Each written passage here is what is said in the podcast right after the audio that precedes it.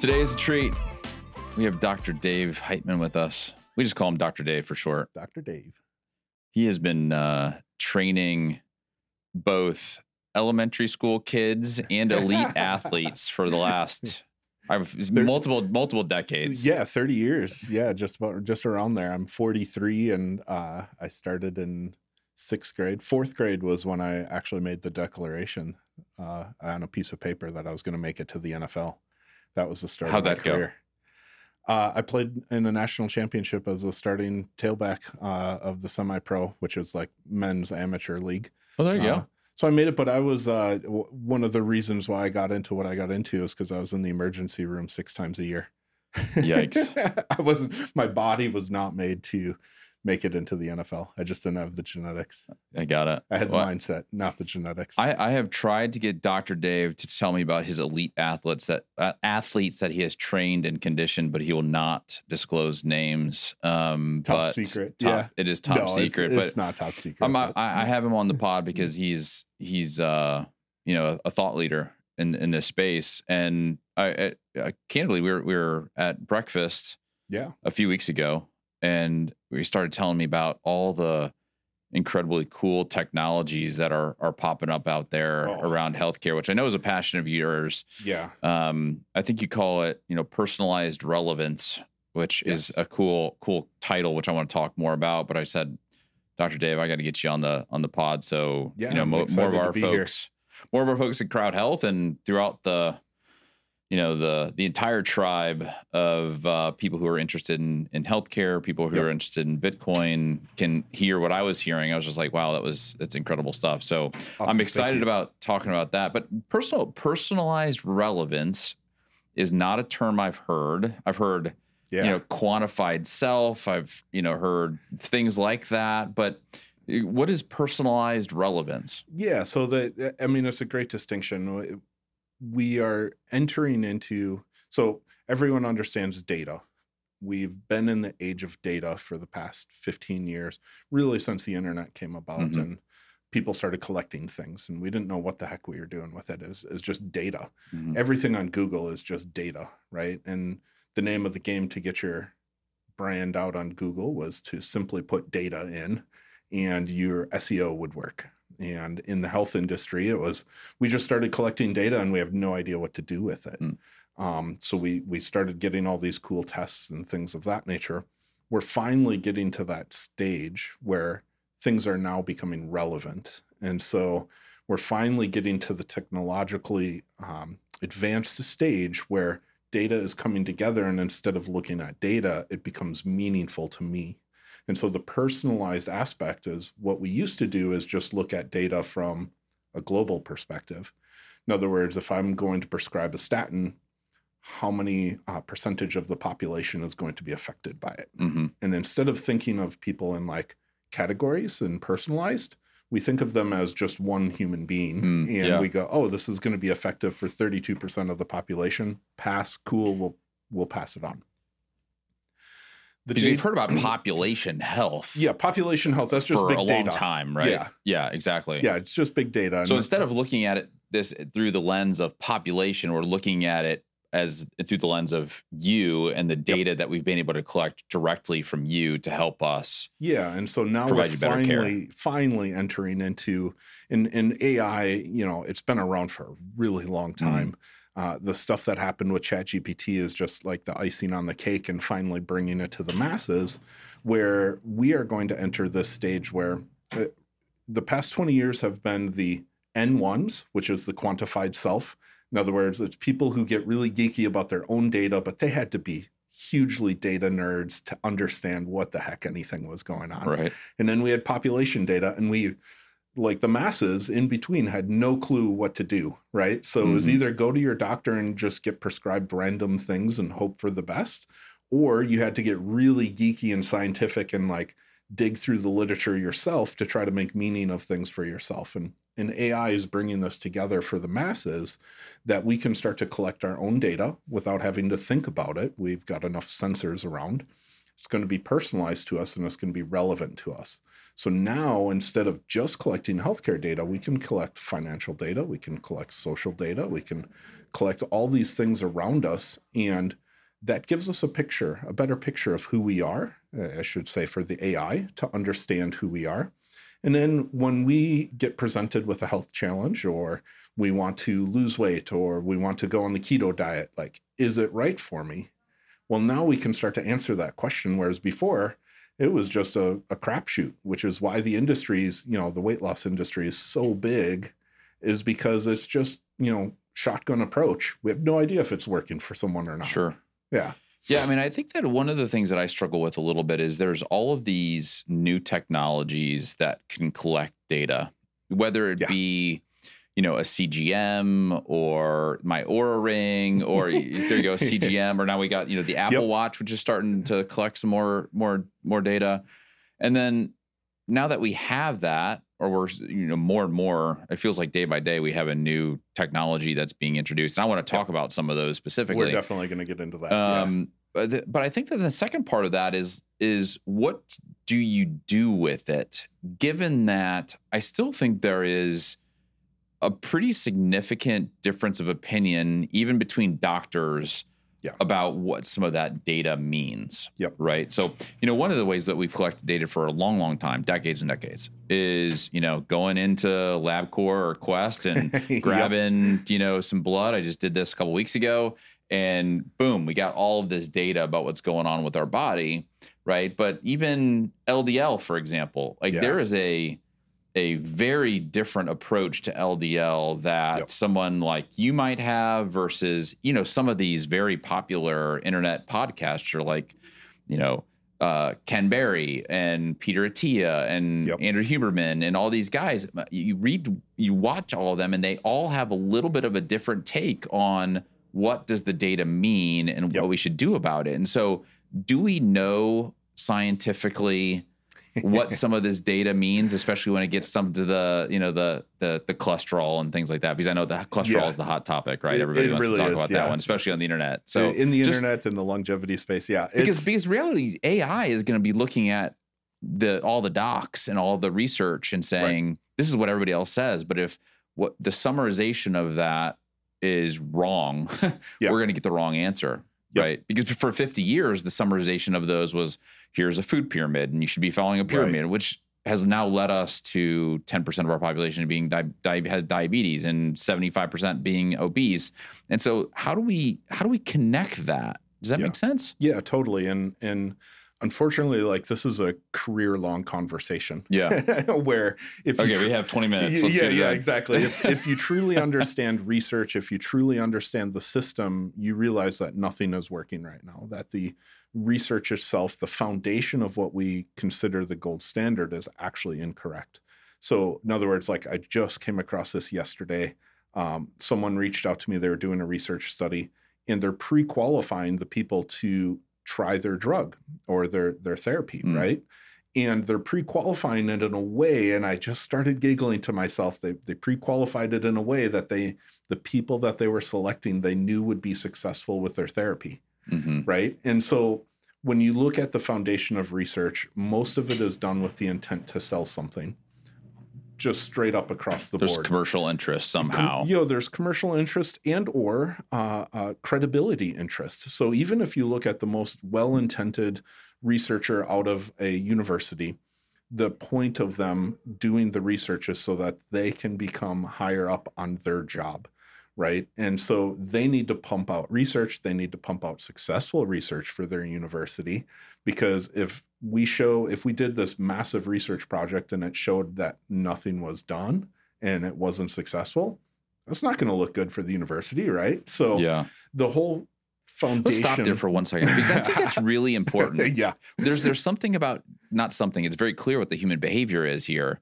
Yep. If you put a lot of time and effort into something, and and many work of these are are years or maybe even decades long. Yep. You want the outcome to be of substance. Yep. Right. To be interesting. Um, to get notoriety or not notoriety, but to get you know published in journals and and, and all these things. And so if you get to the end of a study and we actually find out that nothing really of substance, um, statistically significant, has happened.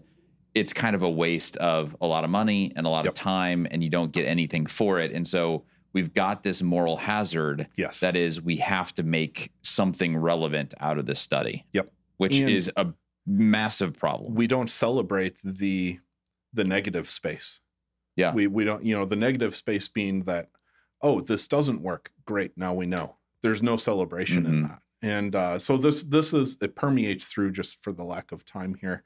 Uh, it permeates through everything that we do on the foundation of the research, and then that research then gets put into medical text. And and so here's the long string that ends up happening is, uh, it you know we do all these different research. Some human puts all that research together, multiple research projects, and they Mhm. go, "Oh, I'm going to write a book about this," and then that becomes a medical text. That medical text then trains the doctor.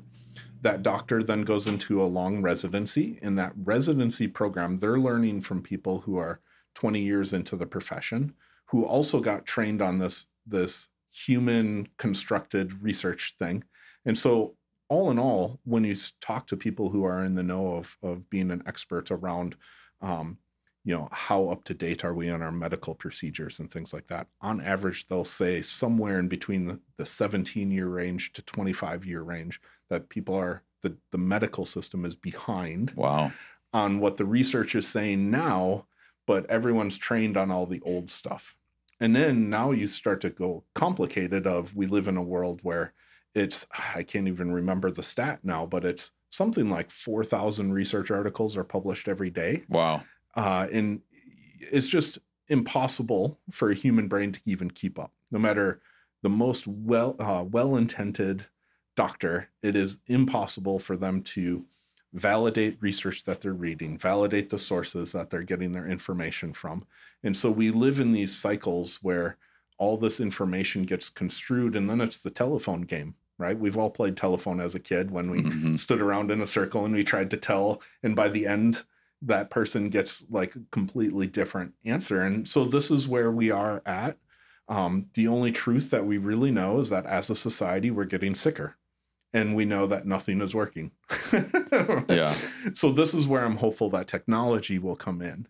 This is this is the savior this is the age of relevance that ai and and, and i love having this conversation. I was just on a podcast yesterday about this.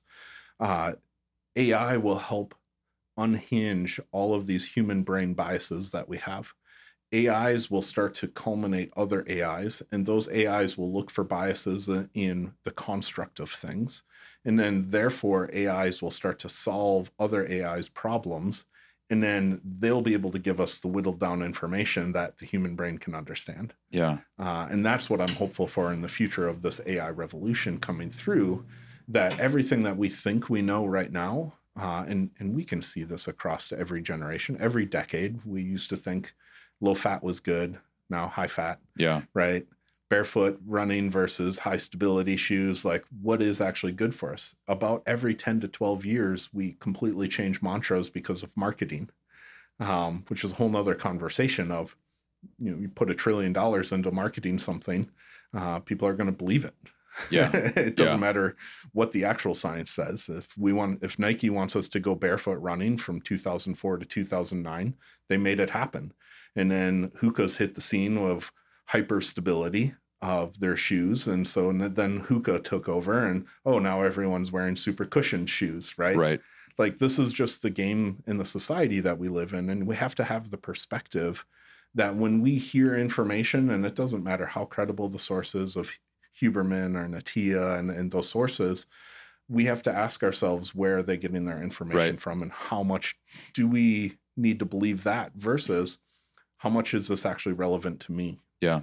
I mean, it's one of those things when you hear this all the time. If if you have a set of data, you can pretty much have it say anything you want Yeah. by cherry picking. Yeah. Right. And so at some point, you know, there's got to be a standard. I feel like where, hey, you've got to provide all the information, and then Yep. you have to allow an AI bot or whatever to go through that Yeah. and draw its own conclusions. Yep. So these these scientists or experimenters or whatever are saying, hey, you go and grab the data, you stick it Yep. into a, an unbiased bot and let it tell you what the, the summary is. That's actually is. where I'm in favor of regulation. right. You know, if if if we Hey, can hey, hey, easy, easy on this. No, I'm just kidding. I'm just kidding. right? The- well, regulation can be good. I know. And- I'm, and- I'm just kidding with you. yeah, no, I like think if we had a scientific standard. Think if we had a scientific standard that an AI uh, combed through all of the research proposals first before the research was done, and it gave a a Rubik's cube of like how valid is this thought process, like where the potential um, um, you know conflicts of interest, you know all of that Mhm. kind of fun stuff. Like that would be really powerful to to go through. Now, who would be responsible for creating it? You know, I don't know. Like- somebody's got to be responsible for creating the algorithms in the AI. Yeah. Right. I mean, it, Yeah. it learns upon itself. That's the whole point of artificial intelligence. But somebody's building the the initial AI, and I, there's some funny ChatGPT examples that Yes. we're that we're seeing where, you know, depending upon where you are in the political landscape, ChatGPT is going to give you very different Yep. different answers. Um, you know, I I think there was one where I saw, you know, like have Donald Trump do a poem about how beautiful America is, and it says, "I do not get into politics," and then it Yeah. says, have Joe Biden write a poem, you know, from the perspective of Joe Biden, how amazing you know the the U.S. is, and it goes into this beautiful long poem Yep. of how beautiful the. And it's like clearly there was some bias there in terms of Yes. of how that was created. and and I think those will all get worked out. Like we're still in such the infant stage of all of Sure. this, and people are are because it's so popular so fast. People are getting really flared up, and unfortunately, like we're all just really slow at this. Uh, by the time the news started talking about that particular instance, there's already plugins that solve Mhm. that problem, right? Okay. Like it's and and so the exponential growth and and uh, my friends hate me for saying this it's- it's an exponential of an exponential don't you understand right like I, I look like the crazy conspiracy person of like it's impossible for you to even to understand and and i think that's where we're going is we can't even fathom six months from now uh, what it's going to look like because these ais are going to start developing their own ais Yeah, that's Um, incredible. yeah. It really is. Well, let's let's talk about some of these. You know, one of the reasons during our conversation at, at breakfast the other day that I wanted to have you on was, you know, you're giving Yes. me some examples, yeah and um, you know, I, I think the the headline of a recent blog that you wrote was something to the effect, um, you know. To, of your bathroom is going to replace your primary care physician, Yes. which I'm sure all the primary care docs are going to love that, and maybe Yes. we should make the, I, the I a title little of this pod. i have a little asterisk at the bottom of the Uh, blog I say, don't worry, primary care friends. I, I feel you on this. That your job is actually going to get better. yeah. Well, let's walk through some of the tech that you Yeah. see that's either here, which I think some of it's actually here, All, almost all of it's here. Okay. That's the crazy thing about and then anything coming down the, the pipe that you say like, hey, these are the things that could you know change the way that we interact with with with medicine. Yeah. I'm thinking specifically of the one where I'm you know peeing in my toilet and it's Yes. telling me you know some of my my vital statistics, right? So Yep. that one was pretty interesting to me. Yep. Uh, so one of the big fears. So I'll start off. Well, I'll, I'll even step back even further. So yes, I, I truly believe that uh, all primary care will be done through our bathroom in the near future. Uh, and I mean actual near future. Most of these devices already exist that we're going to talk about today. Uh, most of them are already getting to an accuracy level that that is unmatched. Um, and when you have real time data, if we step back and we look at the power of data, the more long term, longitudinal it would be called, uh, the more long term that we get that, and the more consistent we get data points, the more usable that data becomes. So, in other words, when you go to get your blood draw and it's once a year, and most people do once every 10 years, but uh, even at once a year, that is such a tiny snapshot of what is actually going on in your body. You could have had a hard workout that day and it could have totally like changed the biomarkers, right?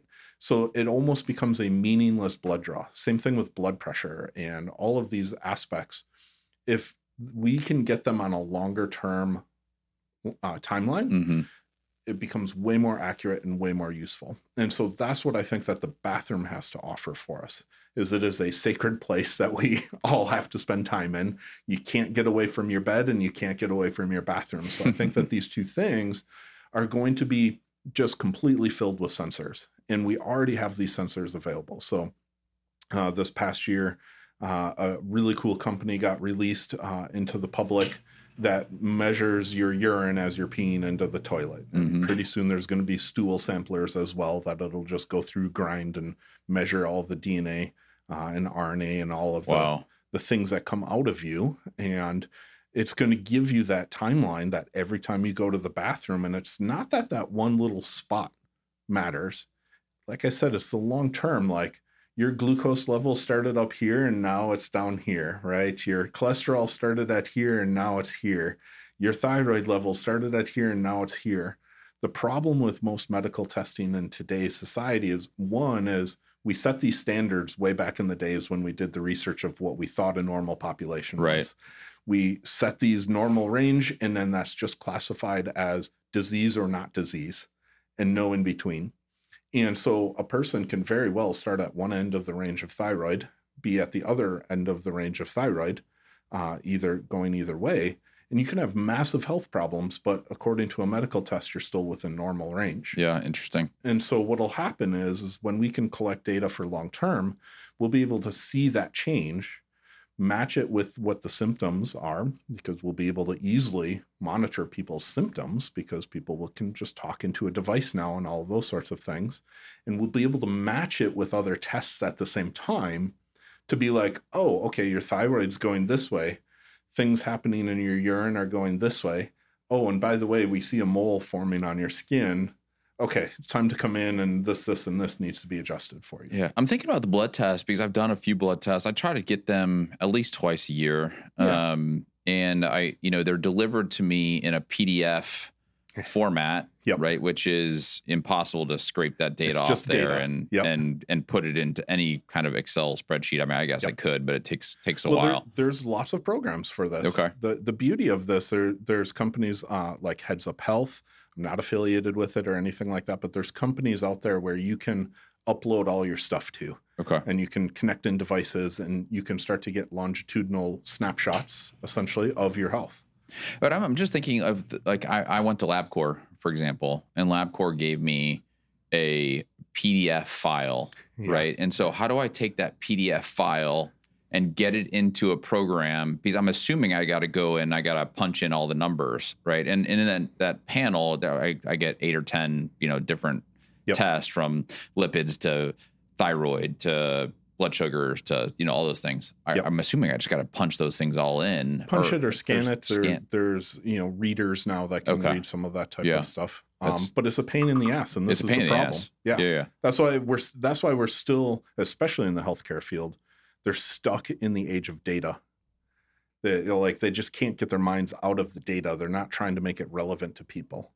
Like uh, even doctors have a hard time understanding other lab tests right and Yeah. so uh, it's it's just one of those things where uh, we need technology to come in to start to solve those issues because there's no good way to do it until we have technology that makes it relevant and connected to all the other data points Yeah. that we're doing So we got this urine, we've got stool, Yeah. we've got which which So makes imagine- total sense. imagine like what, what would. I what would I figure what would I be able to tell by my urine? Like what are- what are the things that are collected in urine samples tons that of help different me? chemicals Okay. Yeah. So, like, imagine eh, so your kidney is just a big filter system, right? And so, all the different, they're called metabolites, which are the through the process of creating things in our body, we give off other chemicals. hmm And so, we can monitor where those things are at. So, the basic example one is uh, very simple that we're all used to seeing is do you have protein in your urine? Right. Right. Like, those are the big ones that people understand. But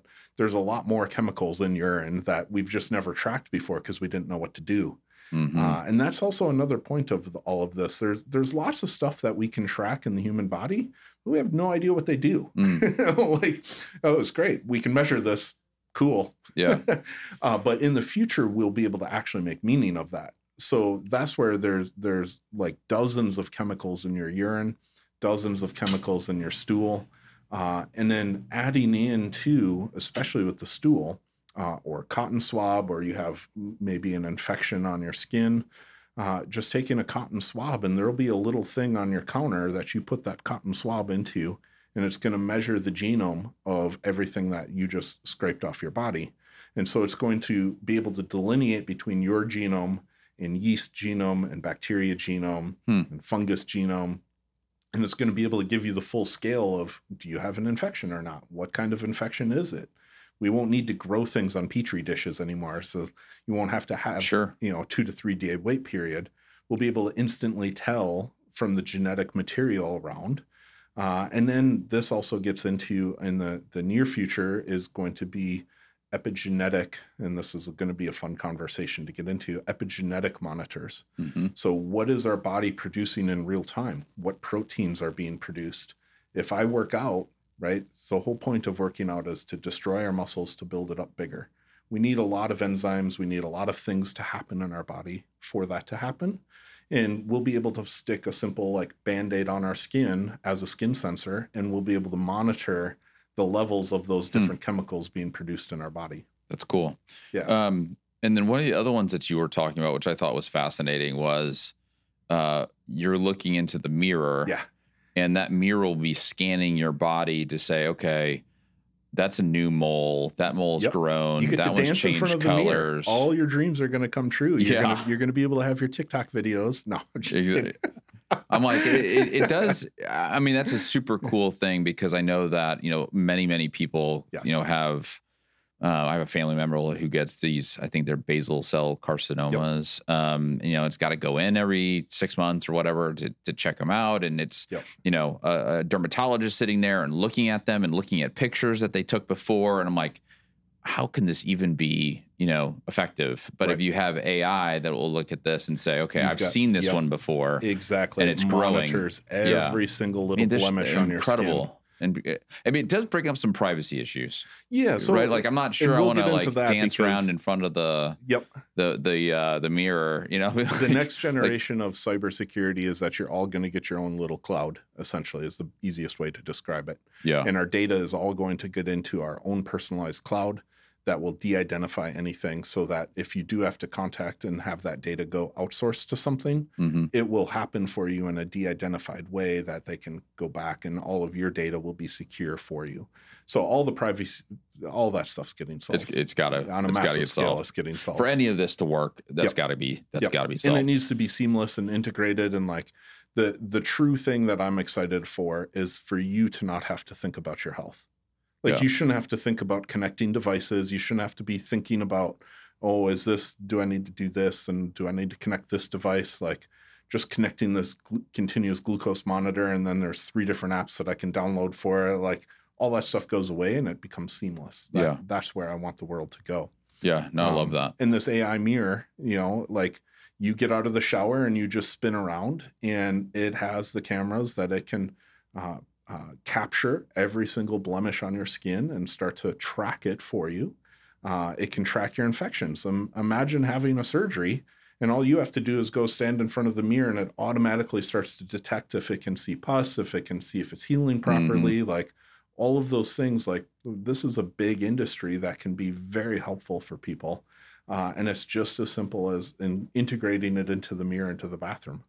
What else bathroom related? I want to talk about some wearables and things like that. But anything else in the bathroom that we talk about Yeah, to so- replace our primary care doc? all all of the body weight scale stuff. Yeah, so sure. measuring your hydration levels, your your not just how much you weigh. That that's actually almost inconsequential when you understand data. It's the body fat percentage. It's where are you holding your body fat. Uh, and this is where AI can become extremely helpful. Is we know certain things like fat uh, on the belly versus not on the belly. Uh, you know the the amount of fat in between your legs. Uh, there's real problems that women who don't get fat in between their legs, like they have a bigger, Yeah. um, uh, um, you know, thigh area or less of a thigh area, I guess that would be.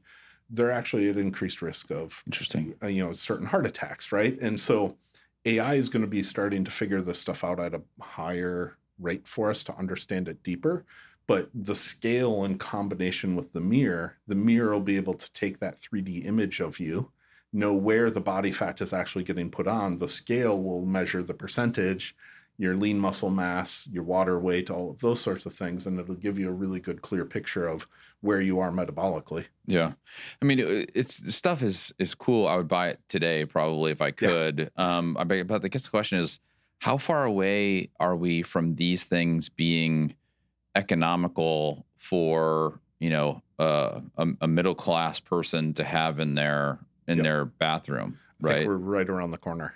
Okay. the the manufacturing has gotten better on the chip side and this is what needed to happen the last 5 years we've had major advancements in chip technology so much so uh, and like um, people kind of hate me for this thought process but like you know a watch company right now like the garmins the whoops those sorts of things they're going to be democratized very soon. Like it's only going to be 50 cents to make these sensors soon. Mm. and so there's going to be they're going to be sewn into our fabrics. They're going to be basically like band-aids you stick on yourself.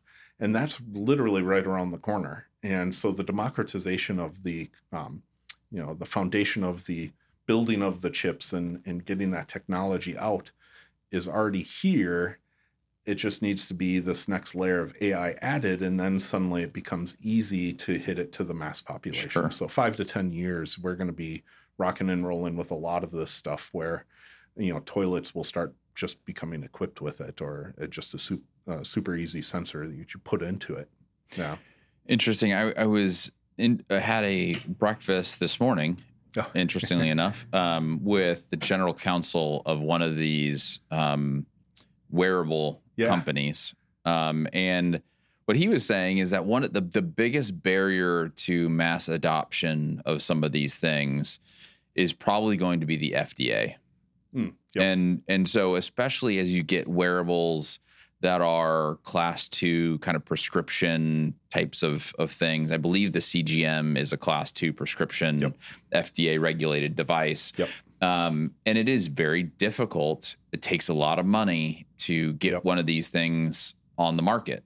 You know, and from my perspective, you're wearing a CGM. My new, you know, levels CGM is in the mail. It should be here tomorrow. I'm hoping. Um, you know, the, I'm not diabetic. You're not diabetic. We're not using this for a medical illness or issue, and therefore, from my perspective, and I'd love pushback if you have any, is the FDA shouldn't be regulating a non-medical illness related device. Yep. You know, like we these CGMs, I think what you're wearing on your your arm right now is probably life saving but a Yeah. few bucks worth of Right. stuff, yeah exactly right? And and I know that levels, for example, is a couple hundred dollars a month. Like it's not inexpensive, Right. You know, and so it's like, how do we democratize, you know, some of these devices so that we can all have them? Yeah. Um, and I'm sure the the mirror will be the FDA will want to get into the mirror, and the FDA will want to get into the stool sample, and the FDA, you know, how, so here's here's Yeah. the i love this topic because this is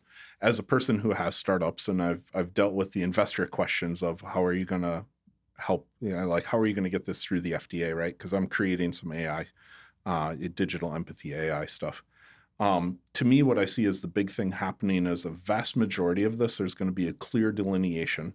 Right now we have way too many people getting involved in these companies that are doctors and it's good to have them but what they end up this is doing a doctor saying this. yeah, exactly. uh, they're pushing it into the You're gonna FDA. get debarred or whatever the equivalent is for doctors. De Yeah. decertified, wha- Yeah, whatever it is. The, the pandemic uh, really um, Didn't shed help light a lot into yeah, shed a light onto a lot of this. Um, it's it's one of those things where uh, again, it's it's old information getting put into the startups.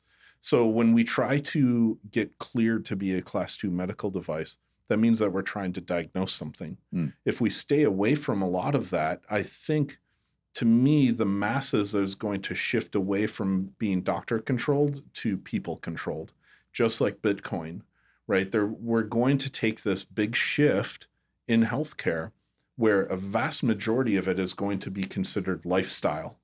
And that is not Sure. FDA needed to be, you know, monitoring until the action needs to happen that a medical intervention needs to happen.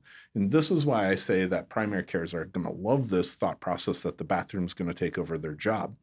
Because a vast majority of what enters the medical system doesn't need to be in the medical system.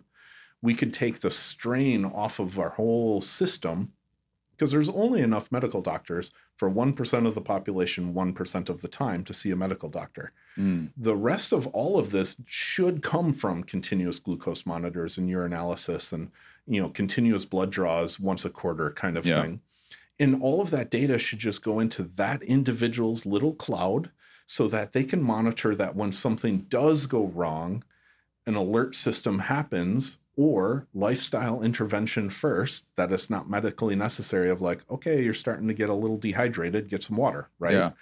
um, that i think that a vast majority of these products and these companies will start to shift their focus away from trying to fit into the healthcare trillion dollar industry because right now with the startup industry and you're very familiar with this is that they're trying to get their big exit they're trying to get their big ipo and in order to do that, you got to try to sell to the medical community. You got to sell to those big insurance companies. You got to sell to the big healthcare companies.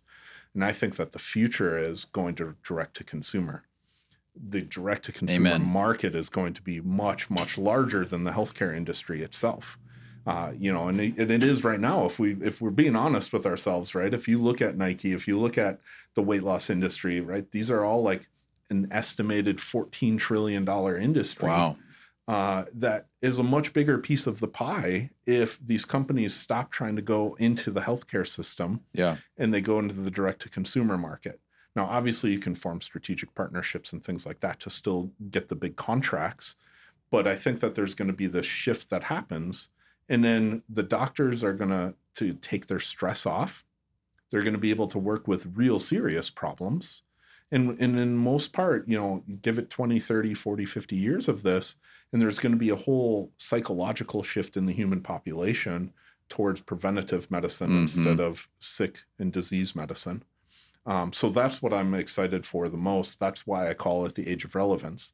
If we can make it relevant to the everyday Yes. person, they become in power of their own health instead of saying, oh, the only way I can get healthy is to go to the doctor. No, they're going to say the only way I can get healthy is to take care of myself. Yeah, amen. I mean, the, the that's what we call the podcast sovereign health. I mean, Yeah. in reality, we need to be self sovereign Yeah. over our own healthcare. Yeah. This is not something we should be outsourcing to health insurance companies Right, or the government, or in many cases, not even the doctor, because Yeah. as we are seeing with some of these these devices, we can start measuring these things ourselves. We sh- Yep. can start learning what they mean. Um, you know, ever since I started the CGM, I understand now what my my fasting glucose levels should be, where they're at. Yep. And I don't need a doctor to say, hey, you know, your fasting glucose needs to be, you know, under 100 or under 90 or whatever, you know, whatever it is for for that individual. And I also don't need a doctor because the doctor probably doesn't know a whole lot of times is like, how do you actually lower that glucose over a Right. sustainable period of time? And so that's why we sh- need, you know, we can start being sovereign over our, our own healthcare as opposed to being, you know, so reliant upon doctors. No offense to doctors out there who are Yeah. listening, but it's like They're doing they, what they're they don't want to to be nannies to you know people. Ah, you know for something. Is there some stat where I don't know seventy five percent or something like that, or ER visits are for Oh, absolutely. nothing. Yep. You know, and you know Ev- we even if you look at COPD, one of the biggest costs in healthcare is Yeah. COPD, sure and Con- it's something. constructive. Cons, con, what is it? Constructive object. oh, pulmonary disorder. disease. Yeah, uh, obstructive pulmonary. disorder. Obstructive pulmonary disease. Yeah. Yeah. Okay. yeah. So it's uh yeah. So Chronic. It's things like- it's com- things like like, what does COPD stand for? yeah, yeah, yeah, It's things like asthma, Yeah. Yeah. and and so this is like one of the biggest Emphysema, asthma, things like that, right? Yeah. And and it's one of the biggest costs of healthcare is emergency room visits for uncontrolled breathing. And Mm. so I became acutely aware of this. So when I graduated chiropractic school, uh, I was getting a master's degree in sports science as well. Uh, and then I was doing rotations at the University of Wisconsin uh, in their medical system. And I was the, the first person, first chiropractor allowed in. It's really kind of a fun story. Uh, but I was doing cardiac rehab, pulmonary rehab. I was working with the top docs in the world around like getting a heart transplant, lung transplant, and then rehabbing them. hmm And there's so many simple steps that you can do to just teach someone how to breathe, but insurance won't pay that. They would Mhm. rather pay for the emergency room bill. And so it's estimated something like 50 to 60% of emergency room visits would be controlled and not have happen by a simple 20 minute exercise instruction with that patient to learn how to calm them down Wow. and breathe properly Wow. like it is that simple but the the world is so wrapped up into the medical like we got to treat something rather than just give the tools to the patient. Right. uh, and I saw it firsthand. Yeah. Right. And so that's, yeah, I, I could digress into a lot of Well, things we, around we that. see but we see. Um, I, I I- I hate to digress to these ER visits, but it's one of those things where, you know, at CrowdHealth we see all of these bills that people are are generating, and the number of bills that I see for people going to the ER for bruises and Yes. little cuts, like you know. 10 stitches or something like this is not like cutting off your finger this is like 10 Right. stitches and things like that i'm just like wow like we're gonna have a pod with a an ER doc who's gonna say, okay, when do we need to think about going to the ER versus going to urgent care? Well, because these spring these these urgent cares are springing up all over the place, and the vast majority, unless there is potential death, Yeah. I'm going to an urgent care. One because they're way cheaper, but two is I don't have to sit in an emergency room with a bunch of or, or they call them EDs now, an emergency department with you know a bunch of sick people Yeah. for hours upon hours upon hours, like which is hell Yep. from my perspective. yes. So Here's anyway, I digress. conversation around that. It's it's not digressing. I think this this really plays a part into empowering people because when people are empowered, they can make better decisions. And and one of the things that I saw, so Madison, Wisconsin is HMO regulated, Health Maintenance Organization. Yeah, Uh, in other words- Wisconsin is one of the most high cost places on the planet. to- Exactly. to and what they don't talk about is that there's an extremely long waiting period to get in. So, like when I was practicing there, I had my practice there for 10 years as a sports medicine physician. I was I, I had a huge sports medicine facility. I was working with all the athletes there. And it would be like for someone to get physical therapy in that sometimes would be a 3-month wait. Wow. And it was like, okay, that person just sprained their ankle or they tore their ACL and it's like three months wait to get into the physical therapy. No. I mean, come on. And so what ends up happening is a whole bunch of people use the ER system as their primary care doctor. They don't they don't make any appointments with their primary care doctor because it's so pointless. Just when something goes wrong, they the only option they had was to go to the emergency room. And so like it frequently and like I hate to say this as the doctor helping people, but I would make them go to the emergency room with something that I know could have been, you know, set this up with your primary care, go get an MRI of this disc. hmm Instead of having them go through that process and then that doctor like second guessing me and like all this crazy stuff, I'd just send them to the emergency Right. room because it was the only way to get the care for them. Uh, and it just like it was a huge fault in that system.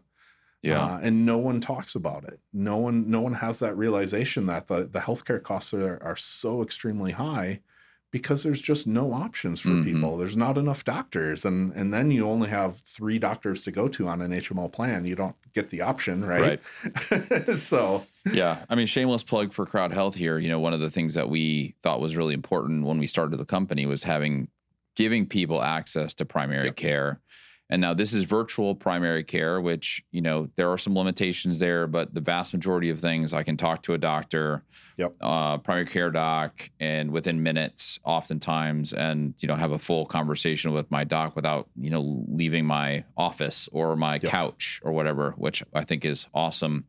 You know, the other thing we are doing is is virtual urgent care, which, you know, just a couple of months ago, my four year old, um, who is a little monkey, um, fell off of her bed, smacked her head on the ground. no more monkeys. No jumping more on the monkeys bed. jumping on the bed, and that's one of her favorite, you know, books. Um, you know, smacks her her her head on the ground, and Yeah. so we're like, and starts, you know, speaking gibberish. Mm, And yep. so I'm like, okay, we're going to, you know, the ER because, you know, I'm I'm afraid of cranial damage or whatever, you know. Um, you know, of course, like the worst outcome becomes, always, yeah. you know, so I'm, I'm Parents' nightmares I- to think, uh, yeah. like, oh, this is cancer. This is brain bleeds. This is exactly. yep. Um, you know, you hear all these crazy stories of people falling while they're skiing and they have brain bleeds and they're Yep. dead or they're in comas or whatever. Um, and so I just pulled up my my phone, got on urgent care, talked to a doc, and the doc was like, "Here's uh, three or four things you should be looking for. Is she vomiting? Is she sleepy? Is she da da da and da da? Yep. Watch her for thirty minutes." And then, you know, if you see any of these things, go to the ER. If you don't, you're probably fine. She probably has a small, slight concussion. Yep. Um, and man, I was like, we just saved, and you know, and everything is fine. We saved probably four to six hours in the ER. You Yep. know, maybe more. Right? Because you knew they were going to do every scan in the book on Yep. her to make sure, which would have been tens of thousands of dollars more than likely, and all saved because I had a five minute virtual care visit with someone on your telephone. Right. I'm like, why are we not doing more of this? You know, like let's jump on. there should be that. call centers everywhere for Yeah, it. exactly. Let's everybody before you go to the ER, unless it's like feels like you're about to die, right? Yep. Like let's jump on and talk to a doc real quick to make sure this is something we should actually go to the ER on. Yep. So I think um, the last time I looked at stats, it was something around the range of, and this has been a long time since I've looked at this, so I don't have no idea if it's legitimate now, but it was 96% of what entered into uh, the hospital system through the ER urgent care. Uh, 96 actually percent didn't actually need to be there. It's only 4% Oh, wow. actually needed so my like, number, my, seven, my 75% was probably low then. I mean, Yeah. that's crazy. And, and, you know, you go to urgent care, it is one tenth the price of Right. going to an ER at a hospital. Yep. And You know- virtual visits should be even a tenth and of that virtual visits Yeah. within our platform is you know free it's a part of it part of you Yeah. know being a member of, of CrowdHealth um you know so we talked about some of these tools which i i, I Yeah. love what, what what are your favorites like i mean if if somebody's listening to this podcast and saying okay you guys have talked about a lot um you know lots of tools out there lots to come you know what are maybe like the the two or three things that somebody making you know eighty thousand dollars or something can get um, that you think would be helpful for them to start understanding their health, to start being sovereign in the way that they look at their health? What are the two or two or three that you Oh, think are are most beautiful interesting? question because this is this is what drives me and so we don't need any money we we need habits and Okay. so uh, all of health comes down to like an awareness of what we're doing and so one of the simplest ways that i've helped people is to simply track what we're doing on paper and pen you know like What what is that? paper Pa- and pen. Paper and it's pen. this crazy technology, super advanced. Um, because we know that the number one thing that makes us healthier, whether it's weight loss or we're trying to get into shape or we're monitoring cancer, where you know it doesn't matter what it is, is to simply track like two to three things that are keystone habits. So, in other words, a keystone habit would be how much water we're drinking, Mm, how many minutes of sun, how many minutes of walking, uh, and especially like if we are doing something like going to the gym, it's statistically irrelevant what they're actually doing in the gym. It's if you make it to the gym or not on the long term outcome and if you get healthy. And this is crazy because you know marketing will sell you on every sorts of program about gyms and blah blah blah programs, right? But we know what in reality what happens is if you make it to the gym and you start doing five to ten minutes and and there's no organization to it whatsoever, you just go do random machines or random treadmill and you go home, you just keep track on paper and make it consistent four to five times a week where you're trying to do something sure.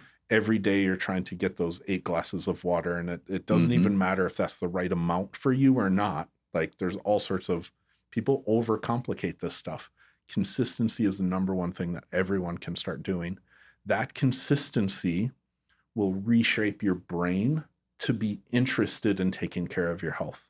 Mm. then it starts to get exciting. And so i look at things in three month and six month segments. This is human nature uh, backed by science of epigenetic change. So, epi- epigenetic changes where we're born with our parents' DNA, but then stuff happens to us. Environmental happens to us. There's so there's DNA. There's there's also parental epigenetics, and then there's environmental epigenetics.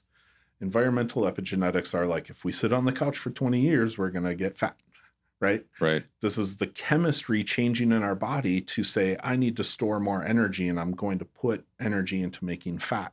All those little chemicals that make that happen is what the epigenetic expression is. So, three months, six months, we just need to do stuff for three month segments in order to make that chemical change in our body. So, if all we did for three months was drink a couple of extra glasses of water a day and just make it to the gym or make it to that 20 minute walk for three months straight, we are going to make a massive landslide change in our body. hmm And our body is going to get addicted to that new norm where our mind will finally catch up and be like, what's the next thing for me? And so that's the starting point across the board for everyone is just simple pen and paper on a calendar on the wall, like whatever you work best with. If you have a journal, if you don't, sticky notes on your your monitor, yeah, whatever yeah. the case may be, just keeping track of that consistency. Once you have that down, then you can add a layer of it to of like certain apps. They're ubiquitous. There's so many of them that you can download. You just have to find a tribe that you resonate well with. hmm And this is knowing a little bit about yourself on like, are you a competitive person? Are you a social person? If you're a social person, you want to get on the apps that are going to promote social of like, oh, let's do this group walk or let's go do the the group bowling exercise, you know, whatever the case may be. If you're competitive, that's maybe where you start to get into the tracking your time, tracking your Right. distance, all of that kind of stuff. And then you can buy your watch. Then you can buy, you know, the the more advanced apps. Uh, but knowing that, that's the second layer is just apps are everywhere, watches are everywhere. Yep.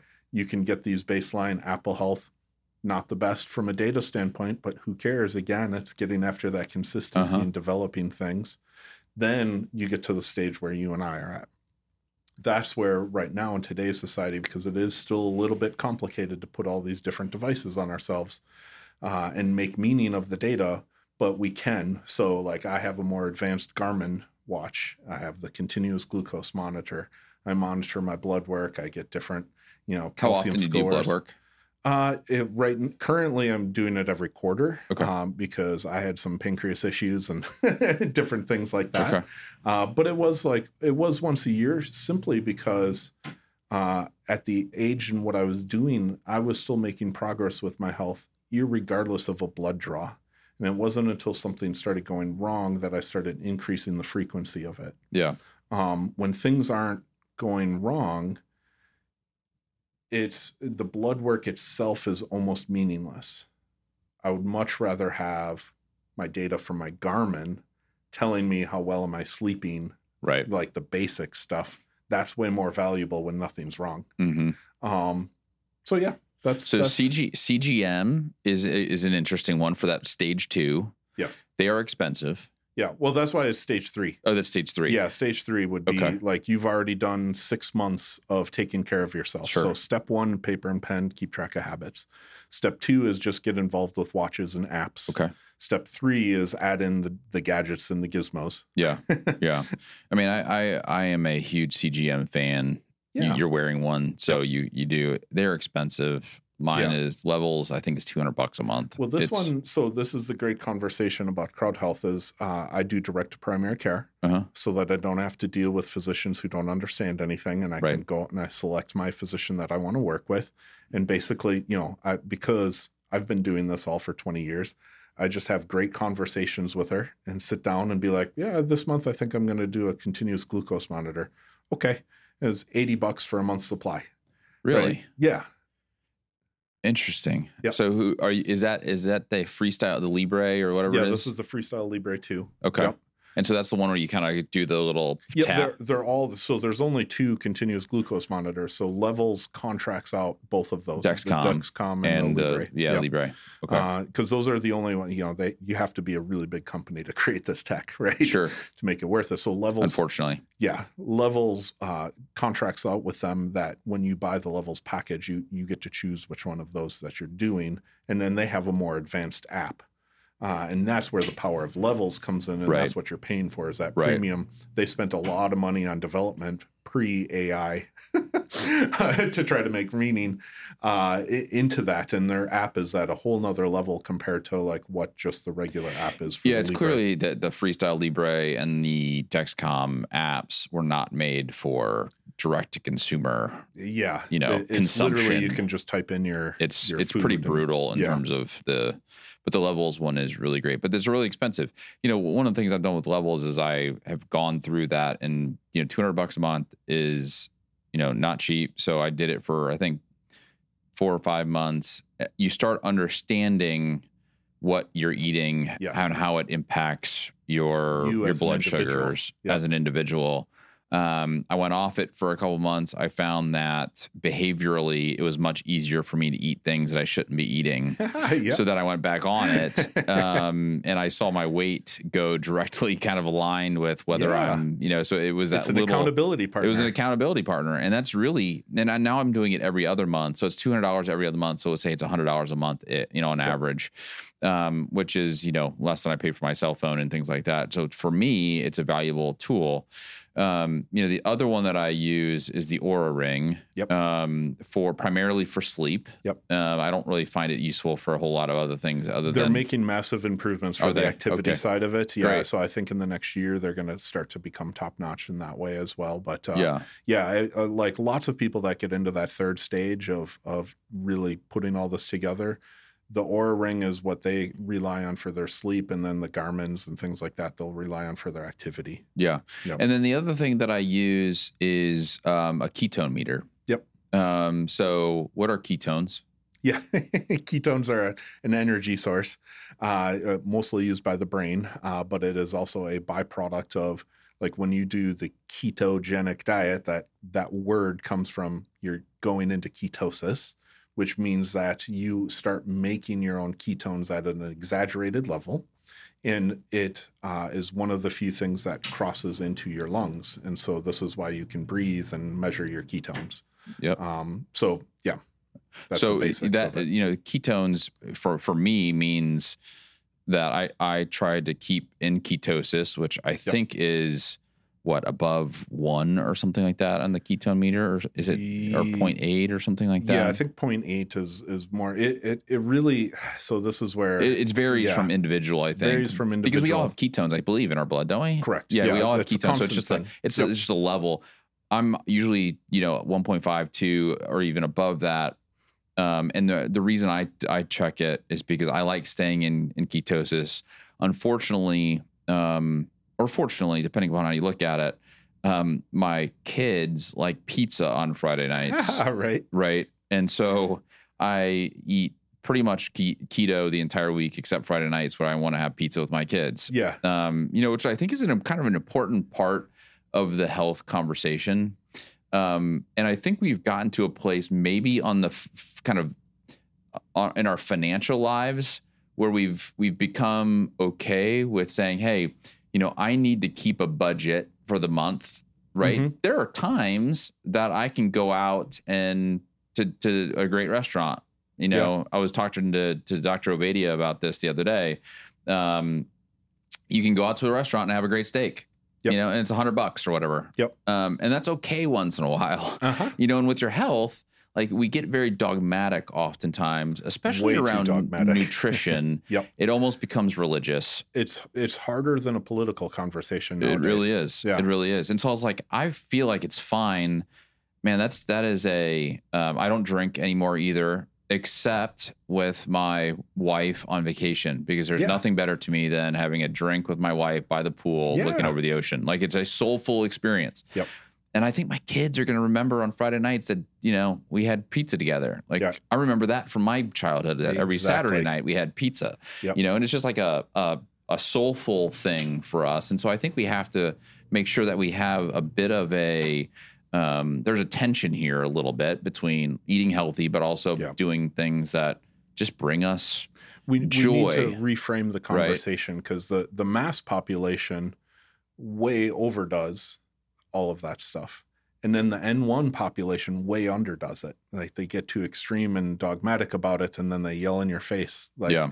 oh you're going to get knocked out of ketosis and it's the worst thing in the world like the i think the happy ground is is and this is i'm very biased towards this as well because i have a book coming out on this is that we need to think about this as our energy bucket and our Mm. energy bucket has all of the different factors that make us human and make us happy and Mhm. make us joyful and pleasurable to be around so it includes mindset it includes our environment it includes our family it includes our social interactions and when we when we sacrifice the rest of our bucket to for the sake of a diet that's when things start to become really unhealthy Sure. so this is the extreme happens you know it's very common uh, vegan vegetarian gluten-free dairy-free like soy-free these fractions of diets they tend to get too extreme and we tend to see worse health outcomes at Mm. the end of the day. So, in other words, for a short while, they get really healthy, and the human brain wants to celebrate that. When in reality, it's not the diet; it's their cortisol and other things, Sure. factors that are kicking in, making them healthier and making them feel better. And there's nothing wrong with that. But long-term sustainability, we need to think about our energy bucket. Mhm. And this energy bucket is the concept that when the bucket is full, we're super happy, we are joyful, we we play around, we we feel like we're in flow and momentum. Yeah. When the energy bucket's empty, it's hard to wake up in the morning. It feels like life is a struggle. Everyone's against us. We get angry really quick, those sorts of things. And to fill that bucket, we need pizza with our kids if that's meaningful to you, right? Sure. Everyone Yeah. has their own definition Yeah. of Yeah. and that's why I describe it as a bucket because everyone's bucket is different. Um, you know, some of us like art, some of us hate art. You know, the list goes on, of course. Um, but we need to find out what fills that bucket for us. And so, if we try out a diet, we have to keep in mind that yeah, we can have success with it, uh, but the long term is we need to find the happy balance. So things like the keto, the keto diet, great helps a ton of people, and it's an amazing thing to do. Carnivore diet, same thing. But these things are all meant to have cycles. They're not meant to be permanent things. Even a classic diet that would be healthy, like let's just say you're eating a vast majority of there's no preservatives in your food, you're eating all meat, root vegetables, you know, you're eating your salads, all of those sorts of things like we fall into habits and those habits actually become destructive for us. Uh, and I first learned this a lesson the hard way when I was doing IgG testing, uh, which is uh, in, inflammatory testing, Mm. for food sensitivity testing Mhm. in my office when that stuff first started coming out. Uh, and I had this personal trainer who was just ripped. She was like crazy in shape, crazy healthy. She was eating nothing but salmon, broccoli, and yogurt to get that way, right? Wow. and she developed like massive inflammatory arthritis. She got to the point where suddenly it was like in a one month period, she her joints became so swollen that she couldn't move. She was bedridden, uh, and it was because she became so sensitive to that food. And so the the Wow. take home message with all of this is that our lives require diversity, and what works for us now is not going to work for us six months down the road but the human brain wants to develop habits and do the same thing over and over Mhm. again. And the reality is, we constantly have to put our body into adversity with changing programs, changing the way we do things, all of those sorts of things. And if we have that awareness and we cycle through things, we're much happier and healthier. Yeah, I love that. Well, you know, um, when you walked up here and we started chatting, you had just come from the Sapien Center. So Yes. we're we're here and Shout out to the Sapien Center. We're we're going to shout out to the Sapien Center. If you're in Austin, Texas, the Sapien Center is just a super cool place. Yes, very It's cool. got what a weight room. It's got uh, Yeah, sauna. it's got a barrel it's got- sauna, cold plunges, plunge, and it's yeah. a membership based community, Yeah. co-working. It's super. It's super cool. Super cool. Um, but the reason I bring it up because it, the, the last couple of topics I want to talk to you about are the ones not on our bodies, but what we do with them, um, with saunas and cold Yes. plunges Yes. being kind of a, a newer. I mean, not totally new, but a a a, a, newer thing on on YouTube. I bet It's- you the. It's the fad thing right It- now. We'll put it that okay, way. Yeah. If you want to say it, you said it, not me. Yeah, yeah. Um, so t- tell us about like what is, is there science behind this Oh, or massive amounts of science. Okay, and- so let's start yeah. sauna first because I want to talk to you about cold plunge. You and I are going to have a little conversation here about cold Sweet. plunge. You're going to help Yep. me through it. exactly. Uh, but sauna first. What what what is the the, the science behind saunas? yeah. So I say this because uh, I I say it's a fad because just about everything that's good for humans uh, has been done for centuries, and so the the time tested things uh, keep coming back in cycles. So uh, we can look back and and we can look at marketing and things like that, and that's why I say it's a fad. Is suddenly you know Instagram and TikTok got into cold plunges when hmm you know like in my office i i had cold plunges in my office 20 years ago kind of thing Well, Right, athletes like- do cold plunges and after athletes games are early all the adopters time, right? to yeah. things and what was funny is when i first started my my practice 2007 uh, i quickly became uh, uh, involved with many CrossFit gyms because they were just getting started. There was Mhm. there was ten different boxes in Madison, and uh, it was like pulling teeth to get them into a cold bath Like no one had heard about it yet. And uh, I would just go out and buy 200 gallon horse troughs and dump ice in it and I'd bring it to the the box and I'd like teach them about cold therapy and things of that nature because it wasn't a fad yet. Yeah, sure. But I kept saying, hey, you know, people have been doing this for centuries to fight off colds and blah blah blah and the research was just starting to come out. Now it's super science based and so everything ancient is now being proven through science, which is really awesome. Yeah. I love it. Uh, I geek out over it. Uh, but saunas and you know think of the sweat lodge from the Native Americans, right? throughout history, we have always had these methods to make people sweat. Sweat is the natural detoxifier for our bodies, just at the basic, simple level. Uh, so lots of cultures go into uh, our feet. Our feet excrete a lot of toxins, mm-hmm. and so a lot of cultures will go through like different oils, different you know hot socks, cold socks, things of that nature that have been used for centuries. Um, so the sauna is great. And there's biblical references to that too. yeah, exactly. Yeah. And so hopping into a sauna, the biggest thing with both cold plunge and sauna is that it's an adaptation just like working out. And most people live at 72 degrees now with all of our current sure it's a huge problem that we don't get any of this metabolic like heat flexibility in our bodies and it makes us not sweat and so we hold on to all this toxicity uh, we don't get the proteins like the heat shock proteins and the cold shock proteins that are supposed to be formed there to help us figure out how to get rid of our fat. So we have different types of fat in our body, and this is part of the difference between a cold shower and a cold bath. Is we can stimulate different hormone production and things like that with these different types of therapies. Mm-hmm. Uh, so very powerful now that we know the science behind it. But get into the sauna, get into the cold plunge, get into the cold shower, at small increments at first and we have to train just like we're lifting or running we got to work our way into these things yeah so with the sauna like hit five minutes and it doesn't matter what kind of sauna it is infrared or barrel sauna heat sauna you know just get in there and start to experience it infrared has benefits that the the heat sauna doesn't have and the heat sauna has benefits the infrared doesn't have mm-hmm. so there's no wrong way to do it and and lots of people in today's uh, influencer marketing, you know, the the that dogmatic approach to it. Oh, you can only do this. No, just yeah, that consistency goes sure. back to that. Get in there, and then work your way up over the course of three months. So mm-hmm. put down a calendar and be like, okay, at the end of three months, I want to achieve twenty minutes, and just work your way back. This week I need to do five minutes. This week I need to do ten minutes. This week I need to do fifteen, and you work your way towards something. Yeah. And so, uh, on the sticking on the sauna side again, what what are the health benefits of the sauna? I mean, is there scientific studies that say if you do saunas, yeah.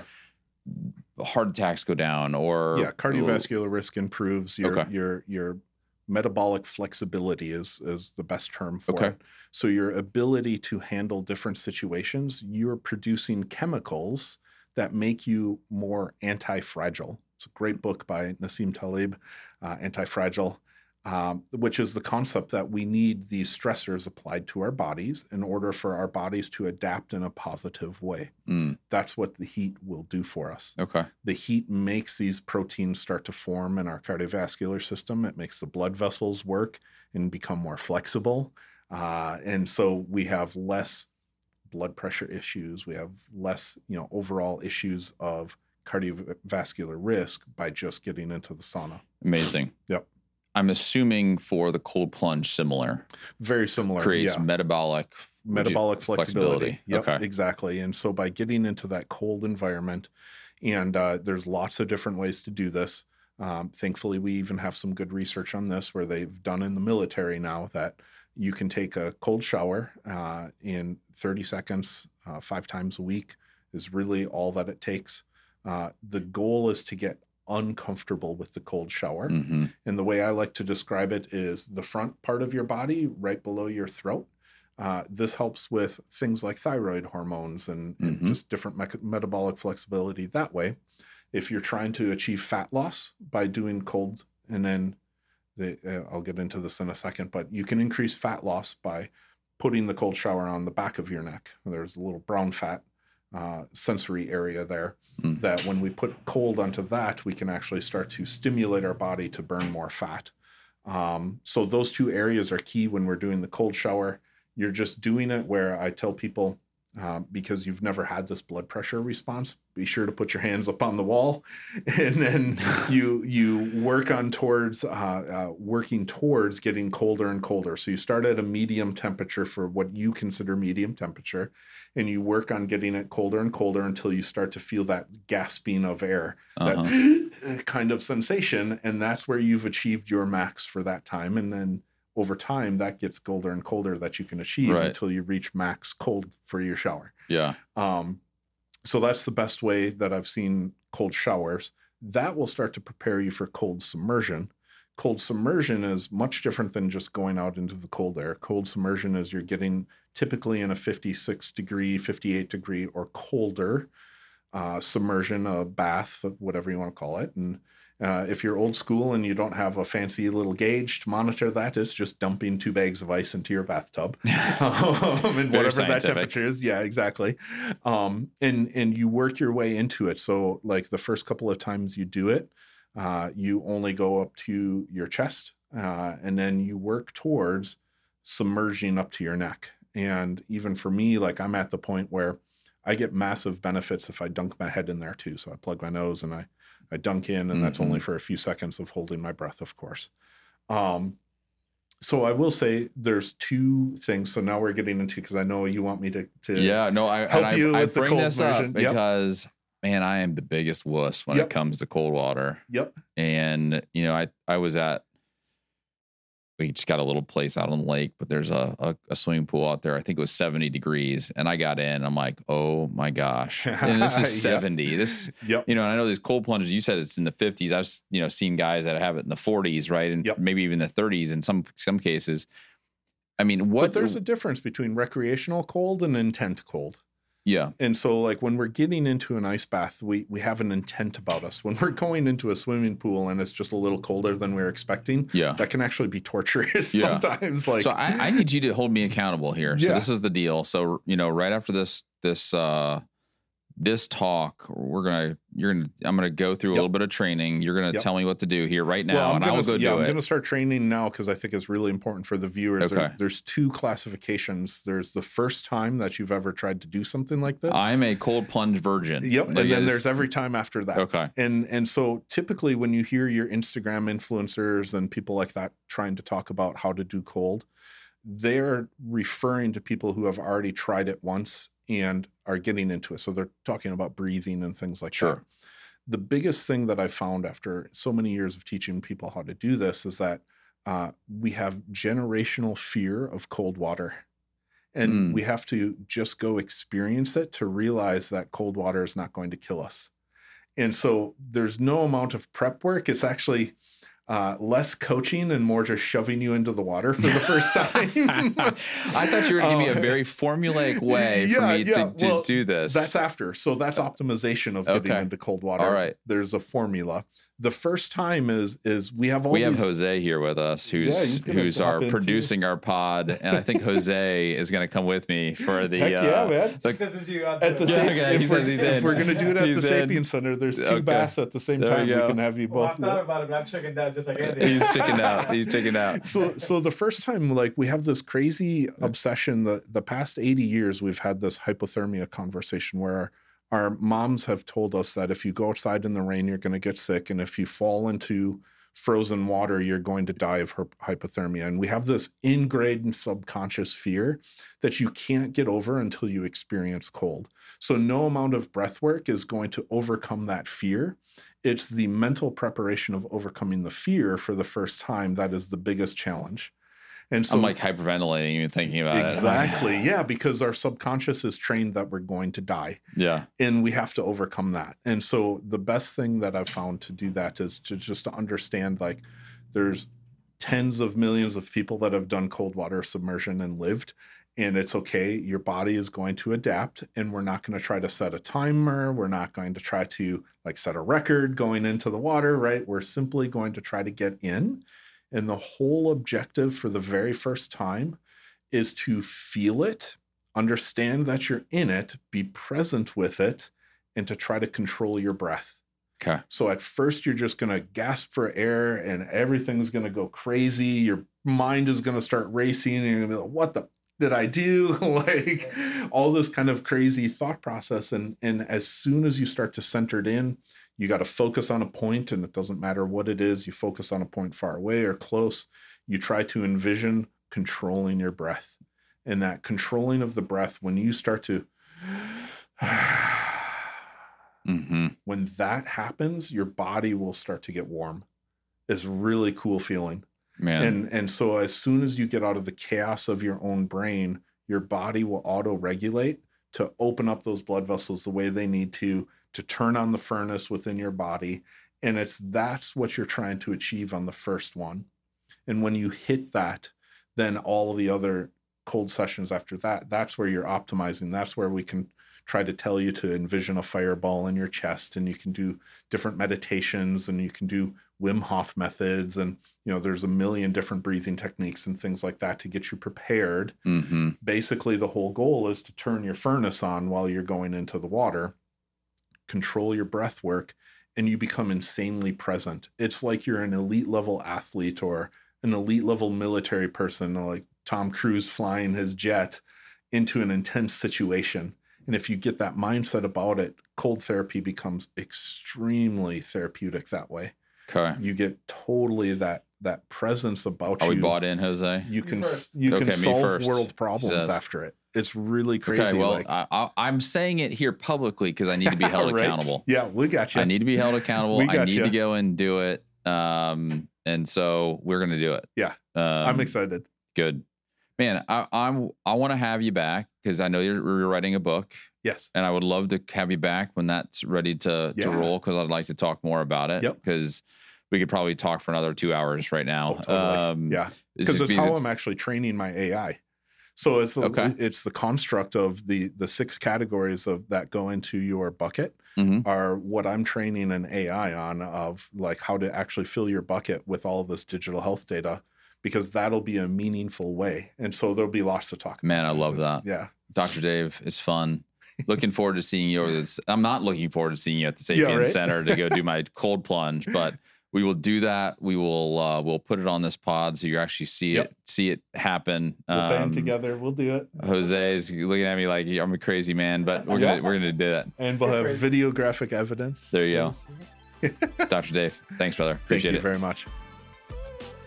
So, like we said when we were podcasting in the studio, Yeah. Uh, the first time is we're just going to kind of push you in. We want to overcome that fear, that uh, anxiety that everyone has. So the first time is slightly different than all the other times. Okay. The first time, all that we're trying to do is concentrate on getting our breath. Okay. When we go in, we're just going to gasp for air like that. And the whole goal is to just slow our nervous system down and get to the point where we feel like we can breathe normally. And then that's all we're going to do for today, for the Okay. first time. So how long do I have to stay in there for? When you catch your breath. Okay. Yeah. All and right. so we're going to go up to here. You're going to try to work your way in. You're going to catch your breath, and then we'll have you come out. Okay. And then you'll put your hands on the side there to make sure. So go like this, just as your blood pressure comes back. The first time doing this, we don't know how your blood pressure responds. So you just safety, so you don't Safety like first. fall over. Yeah, because your blood pressure is going to go Okay. and your heart rate's going to change drastically. My heart is beating like a hundred miles a minute. Exactly, and that's why it's so it's the fear of the unknown, and that's why our heart starts to get really amplified. And this is actually one of the biggest benefits of doing this in the first part of it is simply just overcoming the aspect to get in. Okay. Just like going to the gym, the biggest aspect is getting your shoes on to go to the gym, not actually being at the gym. So the biggest aspect for this is just simply getting in. Once you start to get good at this and you can make it a routine, then you start talking about length of time, how many times a week, controlling breath, all of that kind of fun stuff. So, Okay. all right, All right. here we go. Just go. So, mentally focus, just get present, think about the water, think about controlling your blood pressure, think about controlling your heart rate, and then slowly start to get in. And as you go in, just start to focus on your breath. Oh, for God's sake. I don't like this. This is why we push people the first time. There you go. Focus on you. Focus on the water. Breathe, breathe, breathe. There you go. You got this. Work on slowing down your breath. There you go. Bigger breaths. Big and long exhales. There you go. See how your body's starting to regulate? Just feel that slowing down. There you go. It's cold. Cold, but not bad. Not the end of the world. That's what we like. We survived this. I try. I promise. this is starting to get to the good point right now. This is where the body starts to change. You can see the red flushing is starting to go away. You can see he's starting to control his breathing a lot better. There you go. And if you want to, you're good. You can come out. Or if you want to challenge yourself, you can stay in. Okay. You good? All right.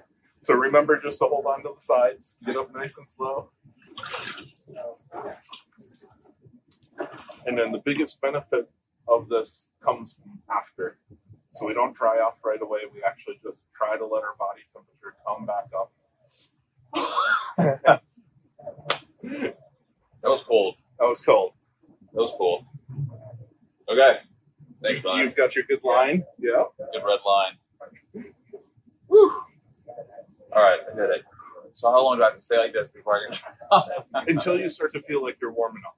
Okay. And then that's where the benefit comes in. Just like working out, it's not so much the actual workout, it's the recovery from it. So the recovery from the cold is where a lot of our chemical benefits come from this.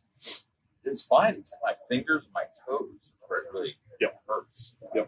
As a, they're not acclimated to feeling that and understanding what to do. Once you get used to cold bath, that starts to go away a little bit. Or you can buy little babies, they're little neoprene sleeves that go over that. What I made like 30 seconds? No, you did like a full minute, did I? All right. Yeah, I you did about it. You did good for your first Cool. time. Right. Thanks, man. Perfect.